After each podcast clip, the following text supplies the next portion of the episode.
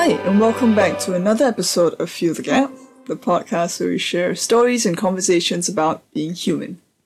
Today, my name is Samson. And I'm Paula, and as usual, this is not our real names. We're not professionals, clearly not grammatically correct all the time either. Hopefully, we are just like your neighborhood friends who can share a bit about all the experiences and feelings that we usually have. And on today's episode, we're taking it a bit closer to home, just the two of us again, and trying to go into a topic that maybe is a bit more vulnerable, and about the idea about the fear of taking that leap of faith sometimes when it comes to things that matter a lot to us, whether it's relationships or a big goal or project that we're looking forward to.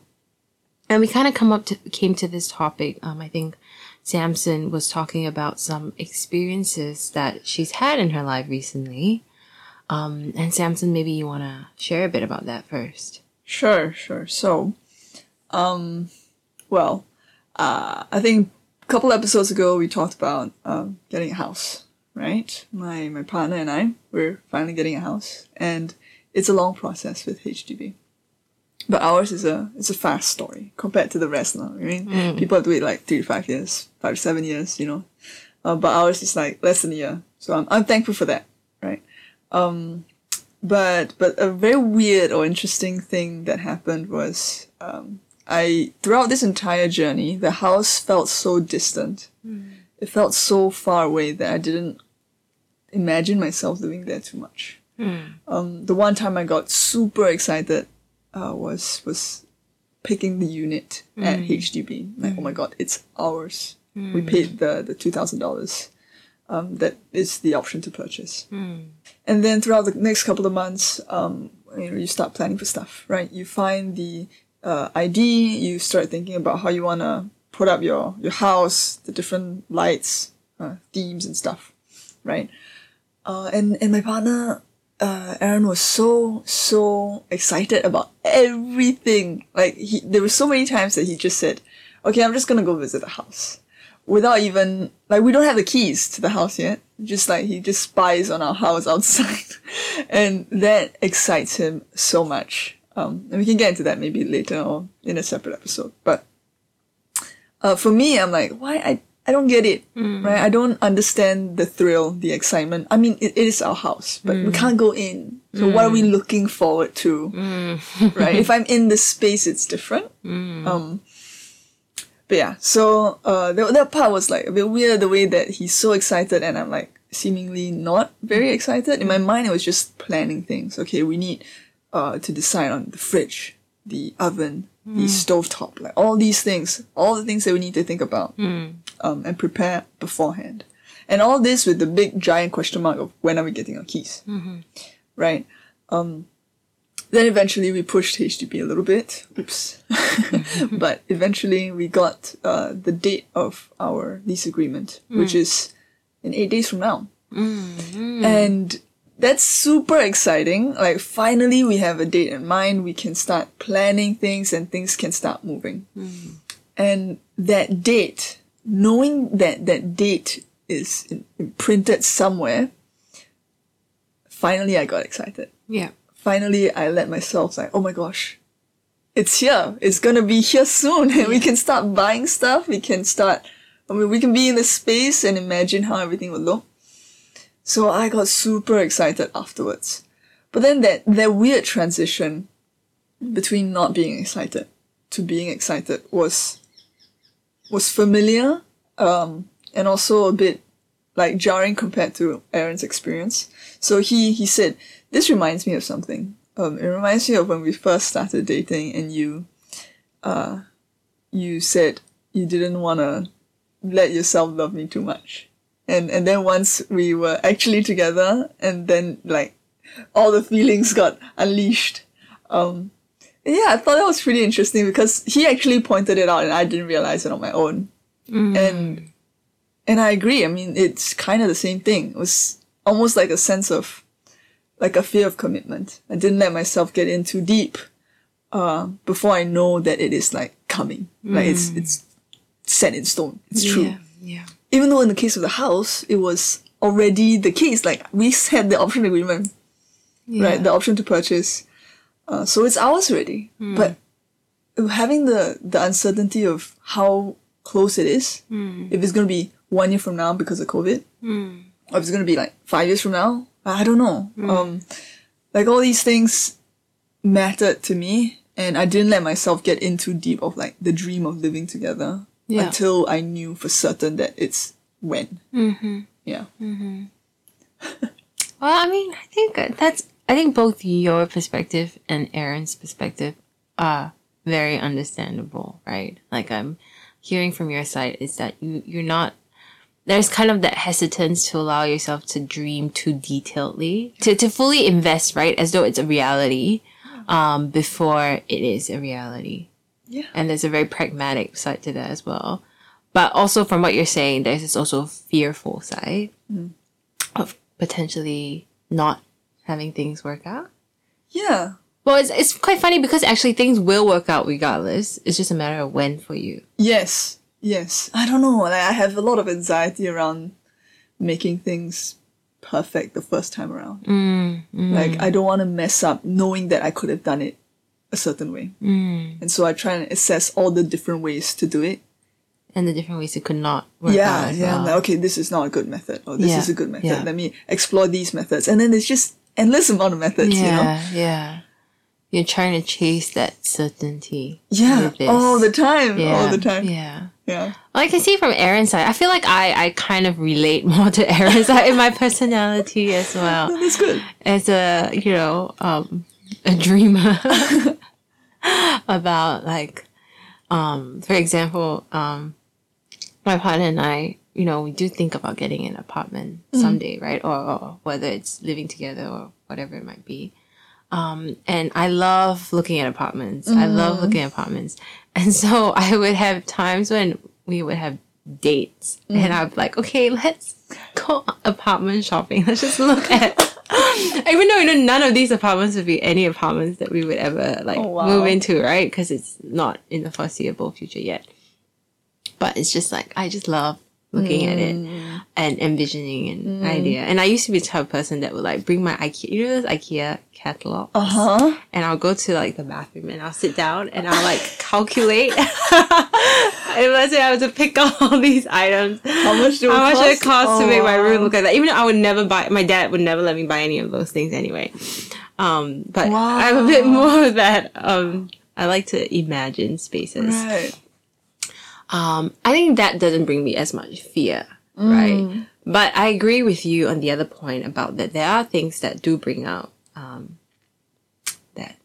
that hesitation, right? The closer it cuts to your vulnerable side, the more you're likely to want to hold back. Yeah. Right.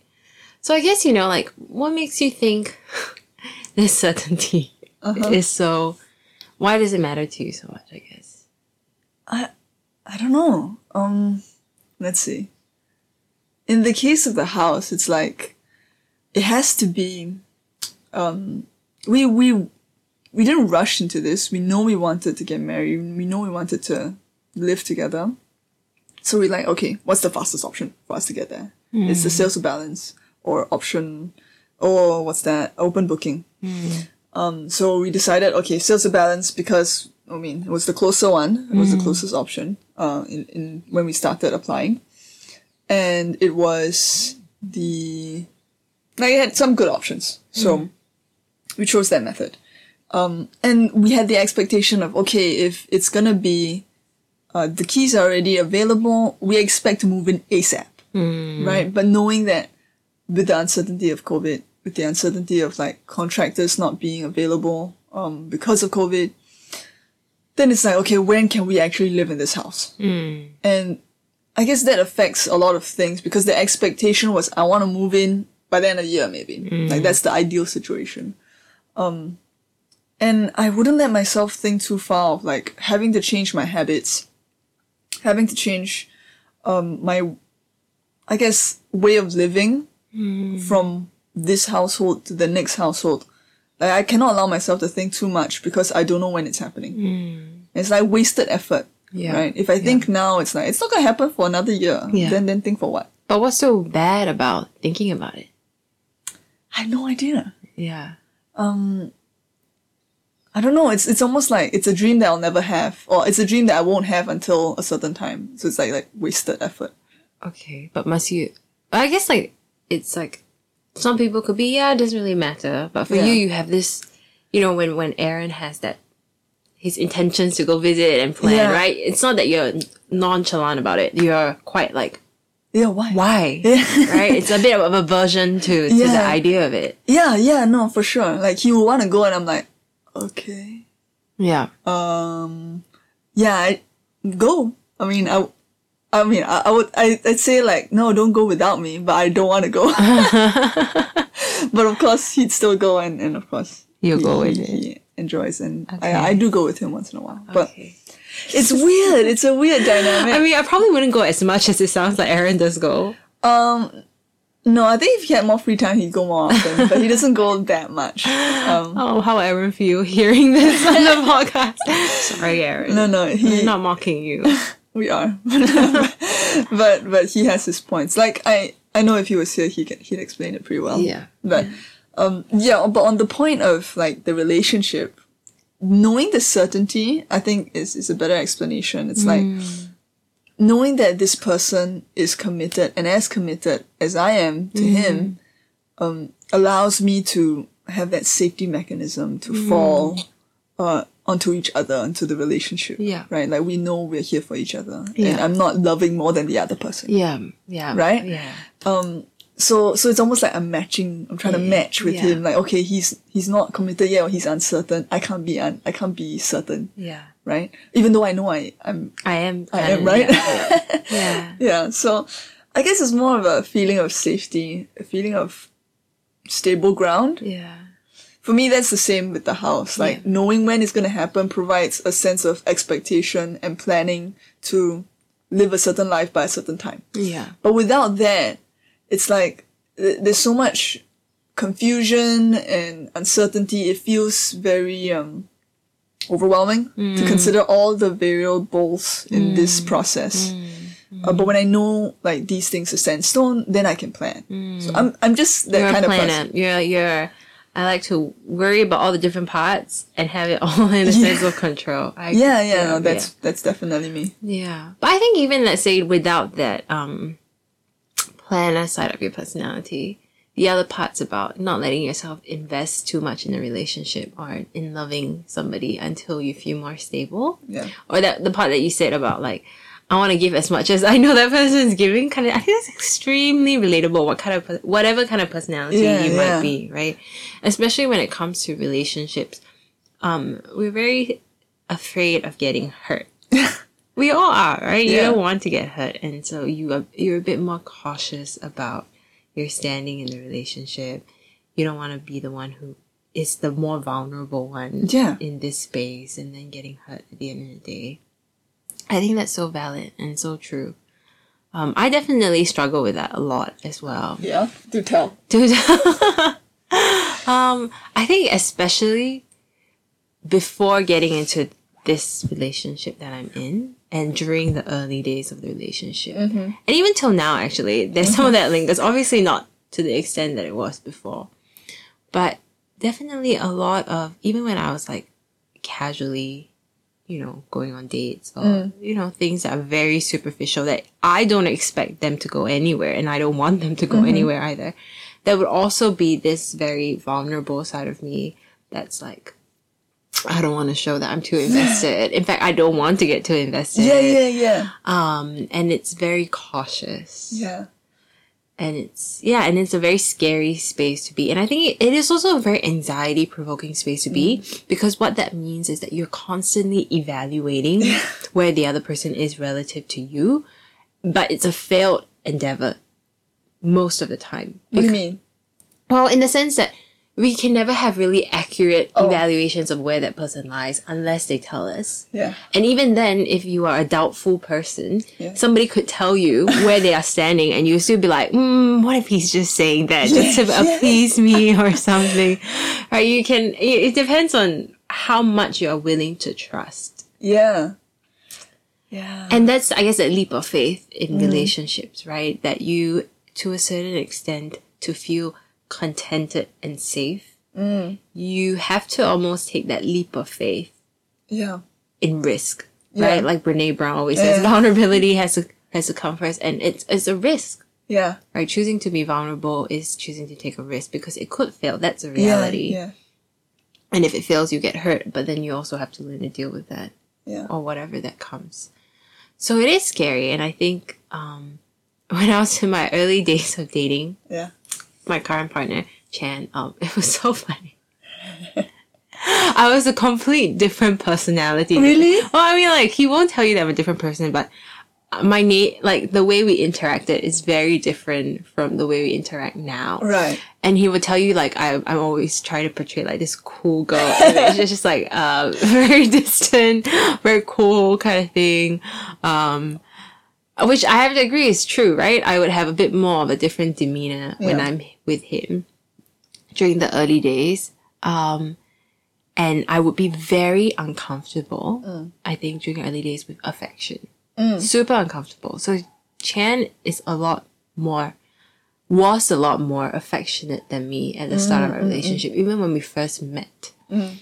And that was my biggest turn off. Like, in that relationship, in that space, when he felt so affectionate and, like, you know, if you like, call me, like, affectionate terms or that kind of, like, you know, I don't know, just, like, affection, right? No, right? Close affection. Yeah. And I was very uncomfortable by it. And it became, like, a turn-off for me. But obviously, now, in this stage of our relationship, it's not. And, in fact, I'm, like, if not more affectionate than him sometimes. Yeah. But during the early stages, it's very... I didn't know what to do with that, right? I didn't know if, like... I was so worried that it will burn hot fast and then burn out fast as well. I see. And I didn't want to trust that it was fully genuine, or that it would fully translate into something sustainable and long-term.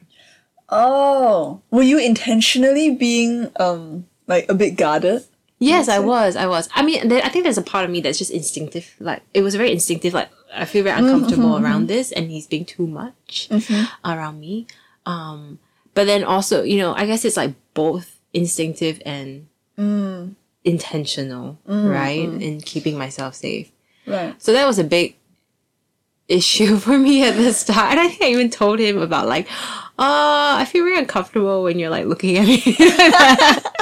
Alright, so something like, why are you looking at me so much? It's not really uncomfortable with it. Thinking about, gosh, that's so long ago. But I was. But I think, it didn't get better until time happened. Yeah. And also, you know, when we officially decided to be in a relationship, like, it took me a while from when he asked. It took me a month to then say, like, okay, let's be in a relationship. Right. And obviously we have our own considerations because it's a long distance.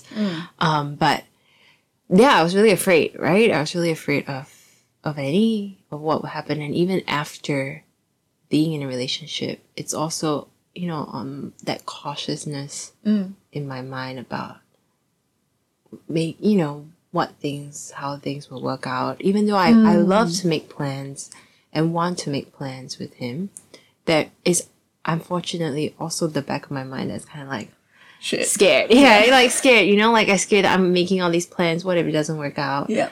Knock on wood and all of that, right? Yeah. Obviously everybody's relationship is different. Yeah. And even in our relationship we had other events and factors that play into my cautiousness and perhaps his, whatever he might be feeling on his side.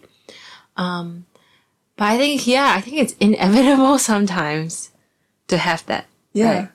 Yeah. Wait, did anything change from when you decided that you're gonna accept his proposition of being together? Did anything change? I think it was a very, it's ironic, I guess, because his affection or his, like, persistence in that affection during that early days that we knew each other was kind of, even though at the start it was the turn off factor, over time that became the plus factor in that, you know, this person is willing to put in so much to make me feel secure in this relationship, right? And which was a very nice thing, right? I think with all relationships, the biggest issue is security, which is why it's hard to take that leap of faith, right? You're not always secure in it. And yeah, and then I guess also over time I was thinking, well, I don't want to stop talking to him. Right. Right? It feels kind of wrong to just stop talking to this person. And I guess, like, what's the harm of just continuing? Of continuing and trying, right? Yeah. And the only difference is deciding that I'm going to be committed to this versus, like, I'm half-assing the process. Yeah. I guess that's my own personal growth, right? To decide that I'm just going to take that leap of faith. Yeah. Yeah, the half-assing thing really relates to me, at least. That's how I feel when I was like, okay, I'm just half one foot in the door. I'm not there yet. Yeah. Until we say we're together. Yeah. Almost like that meant anything. Even though I knew, but I didn't really I knew in a deeper level, but I needed it to be true from him. Mm. And to be fair, in our conversations together, it was I could tell that we were both on the same page already. It just wasn't said officially. And somehow the saying officially makes a difference. Yeah. But like, the other thing you said about, even when you're together, there are still considerations of like, what if this doesn't work out? Yeah. Which is normal. Yeah. I think even as us about to get married soon, I still have that. Like, there are many ways that this couldn't work out. Yeah. People grow. Some people grow together. Some people grow apart. Yeah. And we've had to have like conversations about divorce, about kids, about like the tough shit. You know, you have to talk about it. If not, then your eyes are not wide open when you get married. Yeah. And that's the worst kind. Do you get a prenup? No. Why not? No, I'm not against it. Really? Yeah. I mean, I think, I don't know. I don't think we both have enough wealth to talk about a prenup. And also I don't think anyone would. Maybe that's naive of me. No, I don't think we are. But yeah, I mean, even then, it's like not just the growing apart. People could die. Yes. Right. Like there's a lot of ways that this couldn't work out. Yeah. And every time I make a plan that's like a bit significant, my brain goes to all these scenarios where it won't work out. Yeah. So like these few days I travel in a car with him or alone, and then I think, okay, what if I die and what's going to happen to him? Yeah. Or what if he dies? What's going to happen to me? Yeah. That runs through my mind almost every day. Yeah. And I mean, it could be exhausting, but it also helps me like appreciate that, you know, this isn't forever. Mm. So the part about like fear of what could go wrong always exists, not just in relationships, but just like in general. Yeah. No matter what stage you're in, I think. Next time when you have kids, if you have kids, it's like they could die. Yeah. That would be the worst thing I could ever feel as a parent, seeing my kid die. Yes. Oh my god. Like I think of that once in a while and I go crazy. Like, oh my god. But that's worrying for you, right? Worrying is that's my thing. that's my MO. But at the same time, worrying can become a very unproductive thing. Oh yeah. Right? Because it's you trying to chase that 100% certainty in life. Yeah. And so when you're chasing 100% certainty, you're chasing, you know, when you think about, oh, but what if this happened? What? And planning out all scenarios, trying to find that secret, that big secret answer that's going to like change it all. That's like, give me that security and like, that would be great. But that's impossible, right? Because the future is as the future is, impossible to know. Yeah. So it creates kind of like this spiral of helplessness. Yeah. I mean, it, On cases where I'm a bit overwhelmed or a bit too anxious, like for whatever reason, work, family, I tend to spiral a bit more. But on a day-to-day basis, even though I think of these things as it comes and arises, it doesn't affect me that much. It like fades away. Yeah. So I guess it's just a quality of my character. But I think it's relatable in terms of that fear of how things could go wrong, and the fear of wanting to even put yourself out there, in fear of that rejection. Yeah, and I think that's really understandable, right? And it kind of reminds me of this, I don't know, not really a quote, I can't remember where I heard it from, but it's one of those things that I try to remember when I'm feeling a bit insecure with relationships and things like that, that you don't really genuinely choose to love somebody only with the criteria that they'll love you back. Mm-hmm. Right? Mm-hmm. You'd be like, I'm not going to love you unless you love me back.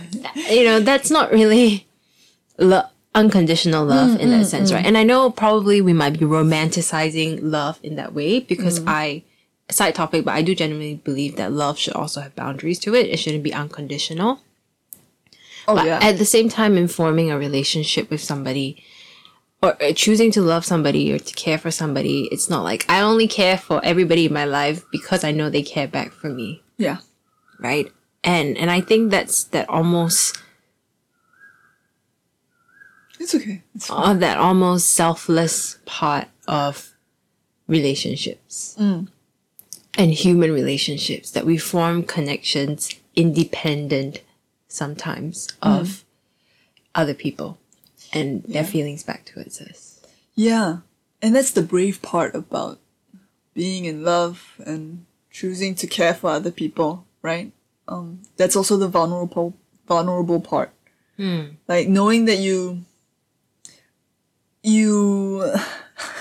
on like a deeper level truly care for someone, and being really like not being able to know whether the person loves you back and also loves you as much back. There's just no way to tell. There's no rule between 0 and 100. Yeah. Blood test. This is how much you love someone. There's just, when it comes to the matters of heart, like you have no way to measure. No. You just have to go for blind faith. Yeah. Right? And that reminds me of something that I found out in therapy as well, which early on in my relationship with Aaron, it was very interesting because I've always felt that he had this innate nature to give himself, like give 100% of himself to everyone around. And of course that comes with pros and cons. Some people don't deserve that. But he has the ability to give that much. And for me, I almost like go 1% at a time, you know? And sometimes it gets to a certain point and I can't break through that number. I don't know why it goes back to numbers, but you get the point. Like, he's willing to give all of it. Not willing. He has the ability to give all of himself, and I kind of don't. And I thought that was a huge problem. Like, it's not fair. It's not fair that I get so much love and I can't give as much. I see. Right? And then in therapy, I brought it up and I'm like, what do I do? And then my therapist said, there's no way to measure, number one, and number two, it's okay, like for someone to love you more than you love them. It's not a problem until you think it's a problem, right? Does that make sense? Like if this discrepancy is an issue, then you solve the issue. But if innately both parties are okay with it, then it's completely fine.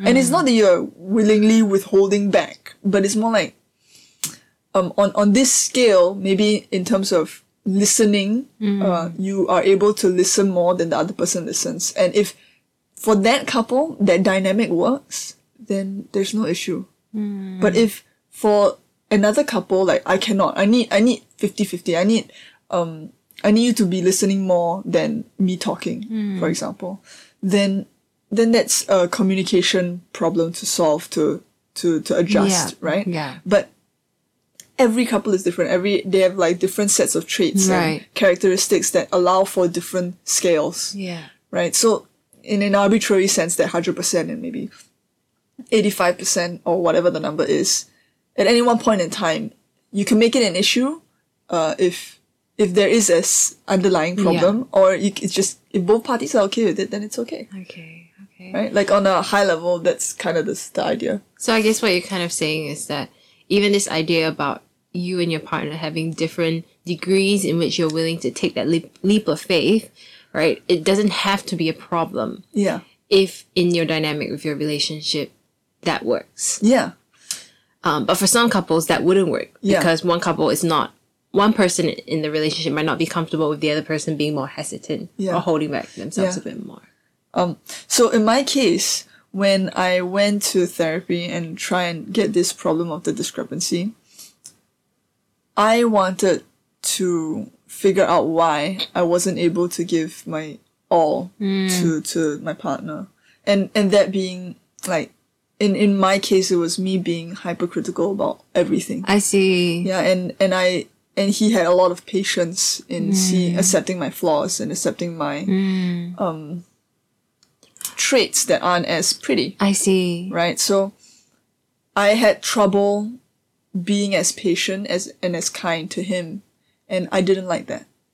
And so it's less of a problem. It sounds like less of it was about you. Less of it was about that you withholding yourself in that relationship. And it was more, it sounds like it's a bit more that you had a problem with yourself. Yeah. You had an issue about yourself that you would like to work on. Yeah. Rather than it being about the dynamics of the relationship specifically. Well, I guess it's both. So I had a problem that I wanted to work on in relation to the relationship. Right. Right? Because I don't like the fact that I was being like that. Right. To him. Right. When he is so much better to me. Right. Right? So there was an idea of a discrepancy on how much he is to me, in quotes, and how much I am to him.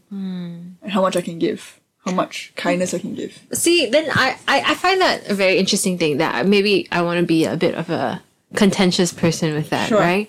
That it sounded like in terms of value, how much you valued Aaron and how much you valued the relationship could have been equal to how much he was choosing to value the relationship. Not choosing, how much he did value the relationship and you. Mm-hmm.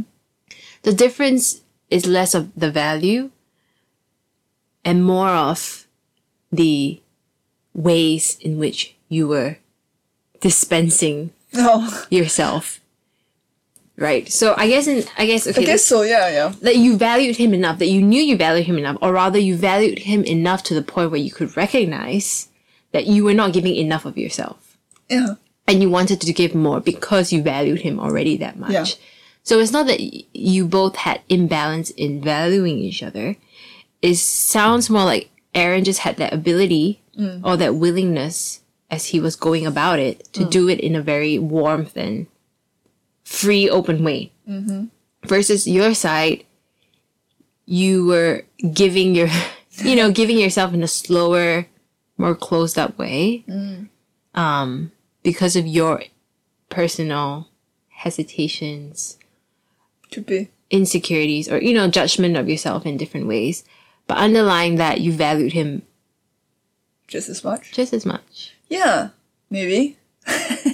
Maybe. We'll never know. Yeah. But yeah, I mean, it. In this dynamic, I've always recognized that he's a much better human being than I am. Early on in the relationship, and then I don't know why I feel uncomfortable with that.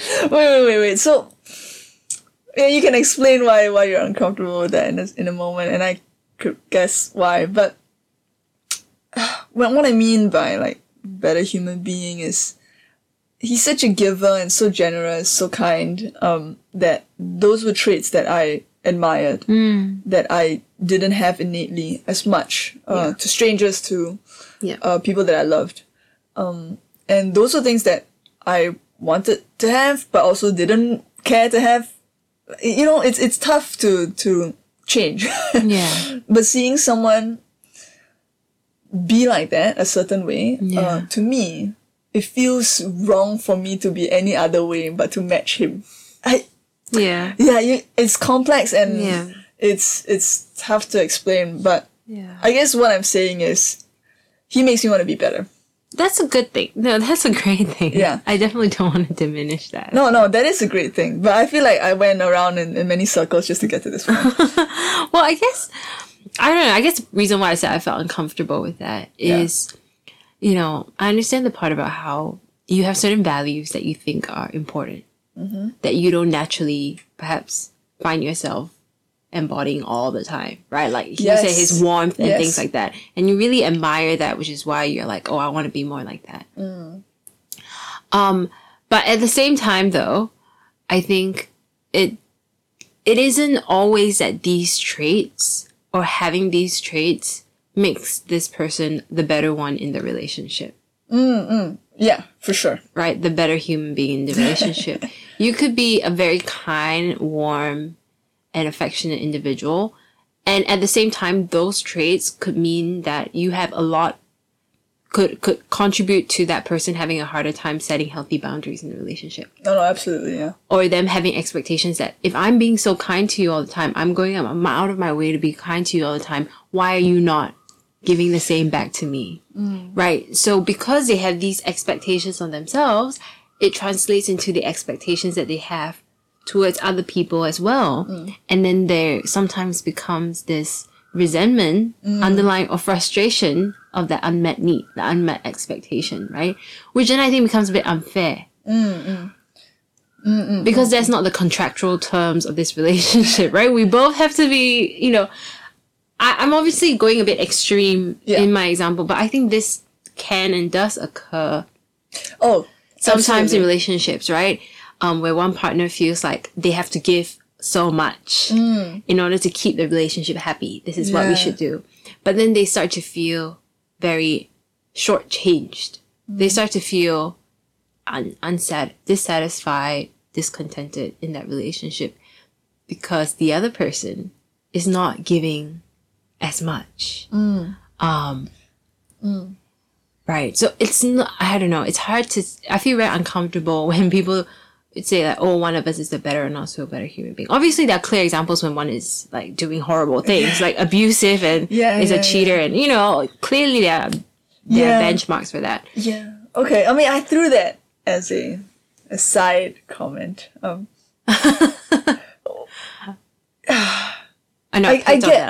get your concern or like the use of that term. I don't truly think that he is better than me. I also don't think that I'm better than him, although I say that to him a lot, just as a joke, right? But I think as people, there are some things he's better than me at, and there's some things that I'm better than him at. And together we balance each other out. But there are some values that I see in him that I'm like, I wish I have that. And it feels to me, this is completely on my own judgment, that he gives so much, like this value is so high.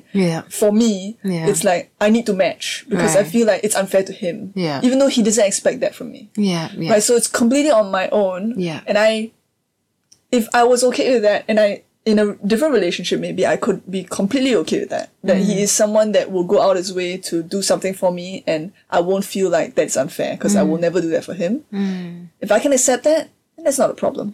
Right? But if I feel like, oh man, I wish I would do that for him. Then it's like an internal struggle. It's a personal growth, right? That's your personal issue with yourself. Correct. In relation to the relationship. Yes. And I guess that's what I was trying to get to about, rather than it being the relationship itself that has a problem. Okay.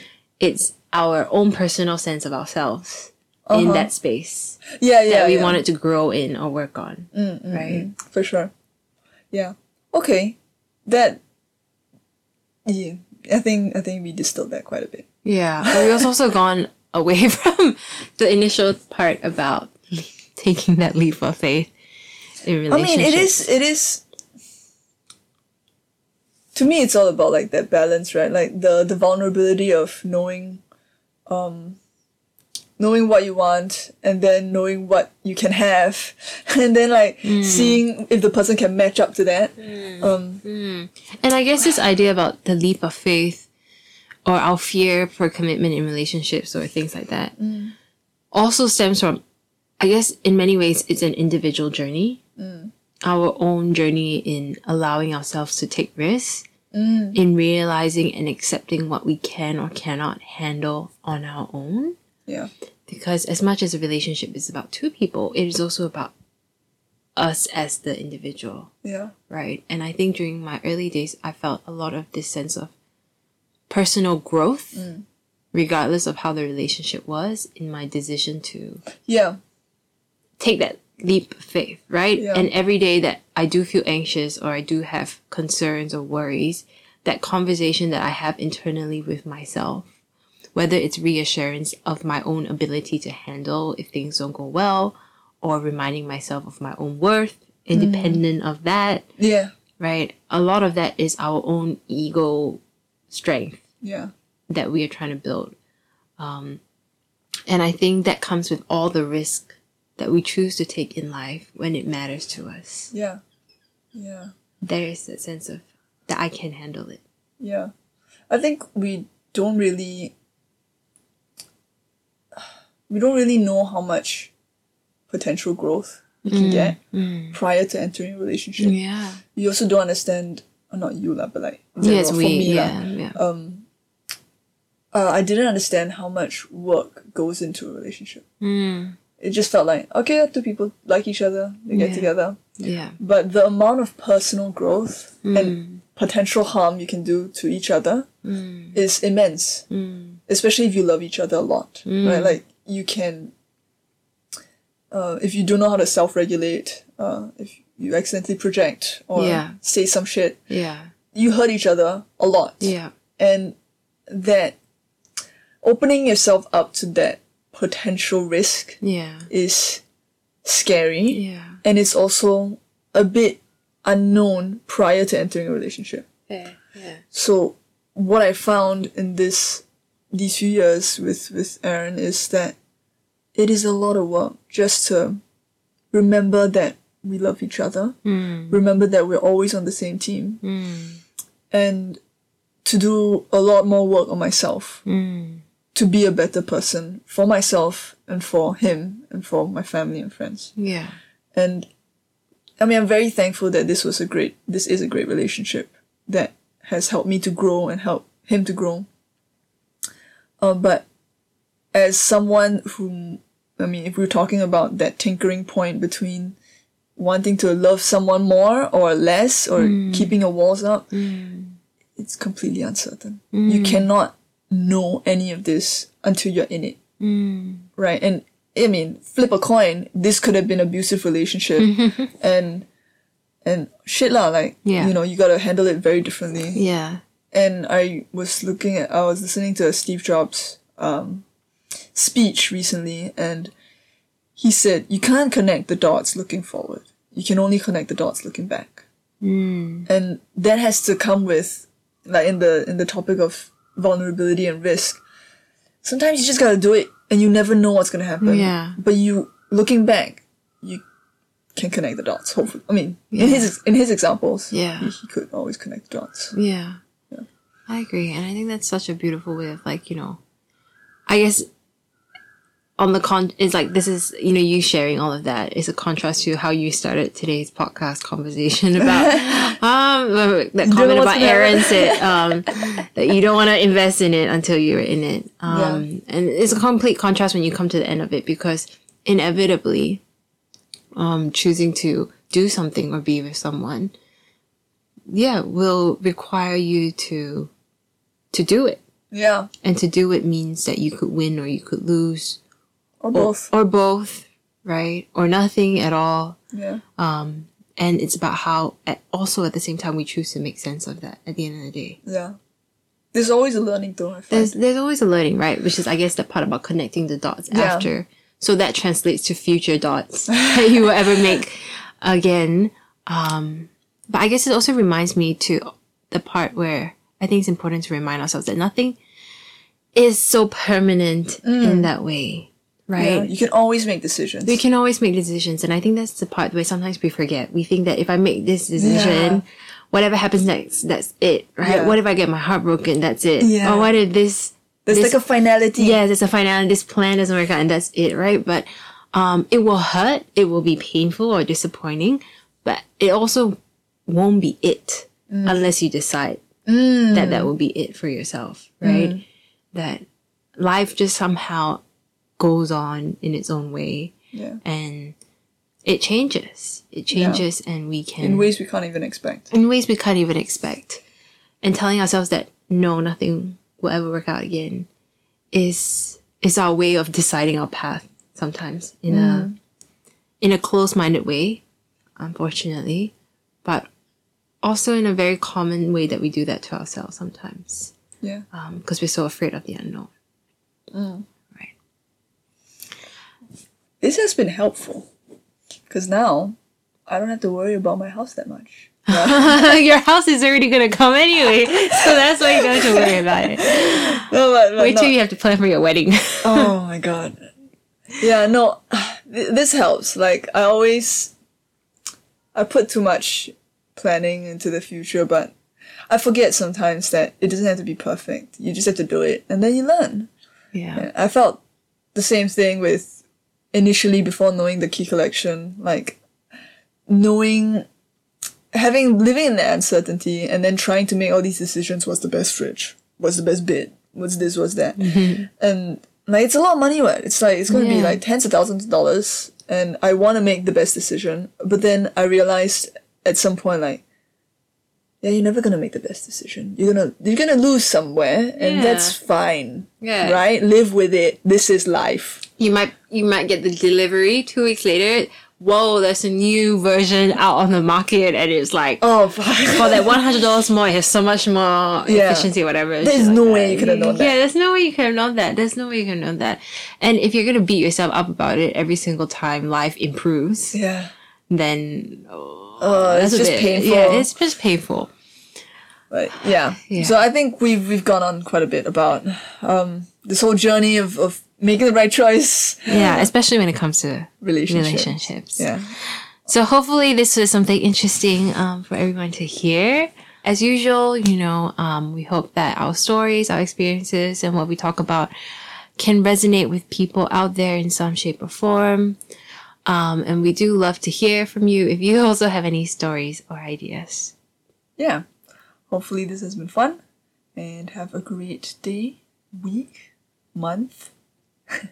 Many months. All right, we'll see you. Take care. Bye.